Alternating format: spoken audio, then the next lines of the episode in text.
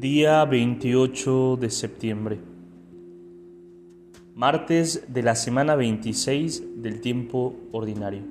Nombre del Padre, del Hijo y del Espíritu Santo. Amén. Cuando alguien está sereno y pacificado por dentro, es capaz de percibir la armonía que hay en el universo. Pero si está inquieto y perturbado, todo lo que ve y escucha le parece fuera de lugar. De hecho, cuando una persona está en armonía por dentro, cuando va al campo es capaz de gozar percibiendo la armonía que hay entre todos los sonidos que se escuchan al atardecer. Los distintos pájaros, las vacas, el ruido del pasto y de las ramas que se mueven, algunas voces y hasta los rumores de la carretera que se oyen lejanos. Todo produce una preciosa armonía.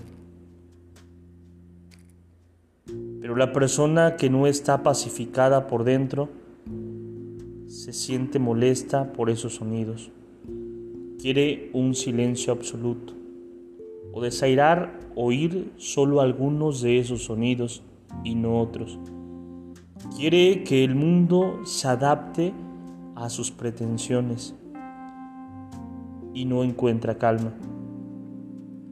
Por eso tenemos que descubrir que lo más importante no es que el mundo cambie, sino que cambiemos nosotros.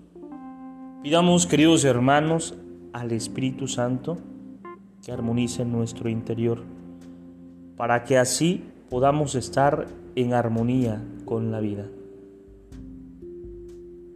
Gloria al Padre, gloria al Hijo y gloria al Espíritu Santo, como era en el principio, ahora y siempre, por los siglos de los siglos. Amén.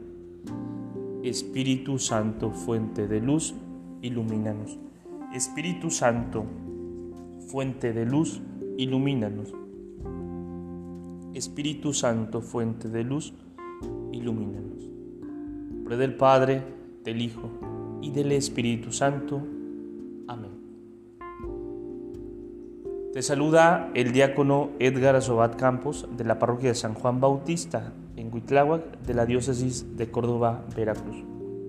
Saludos y bendiciones a todos ustedes.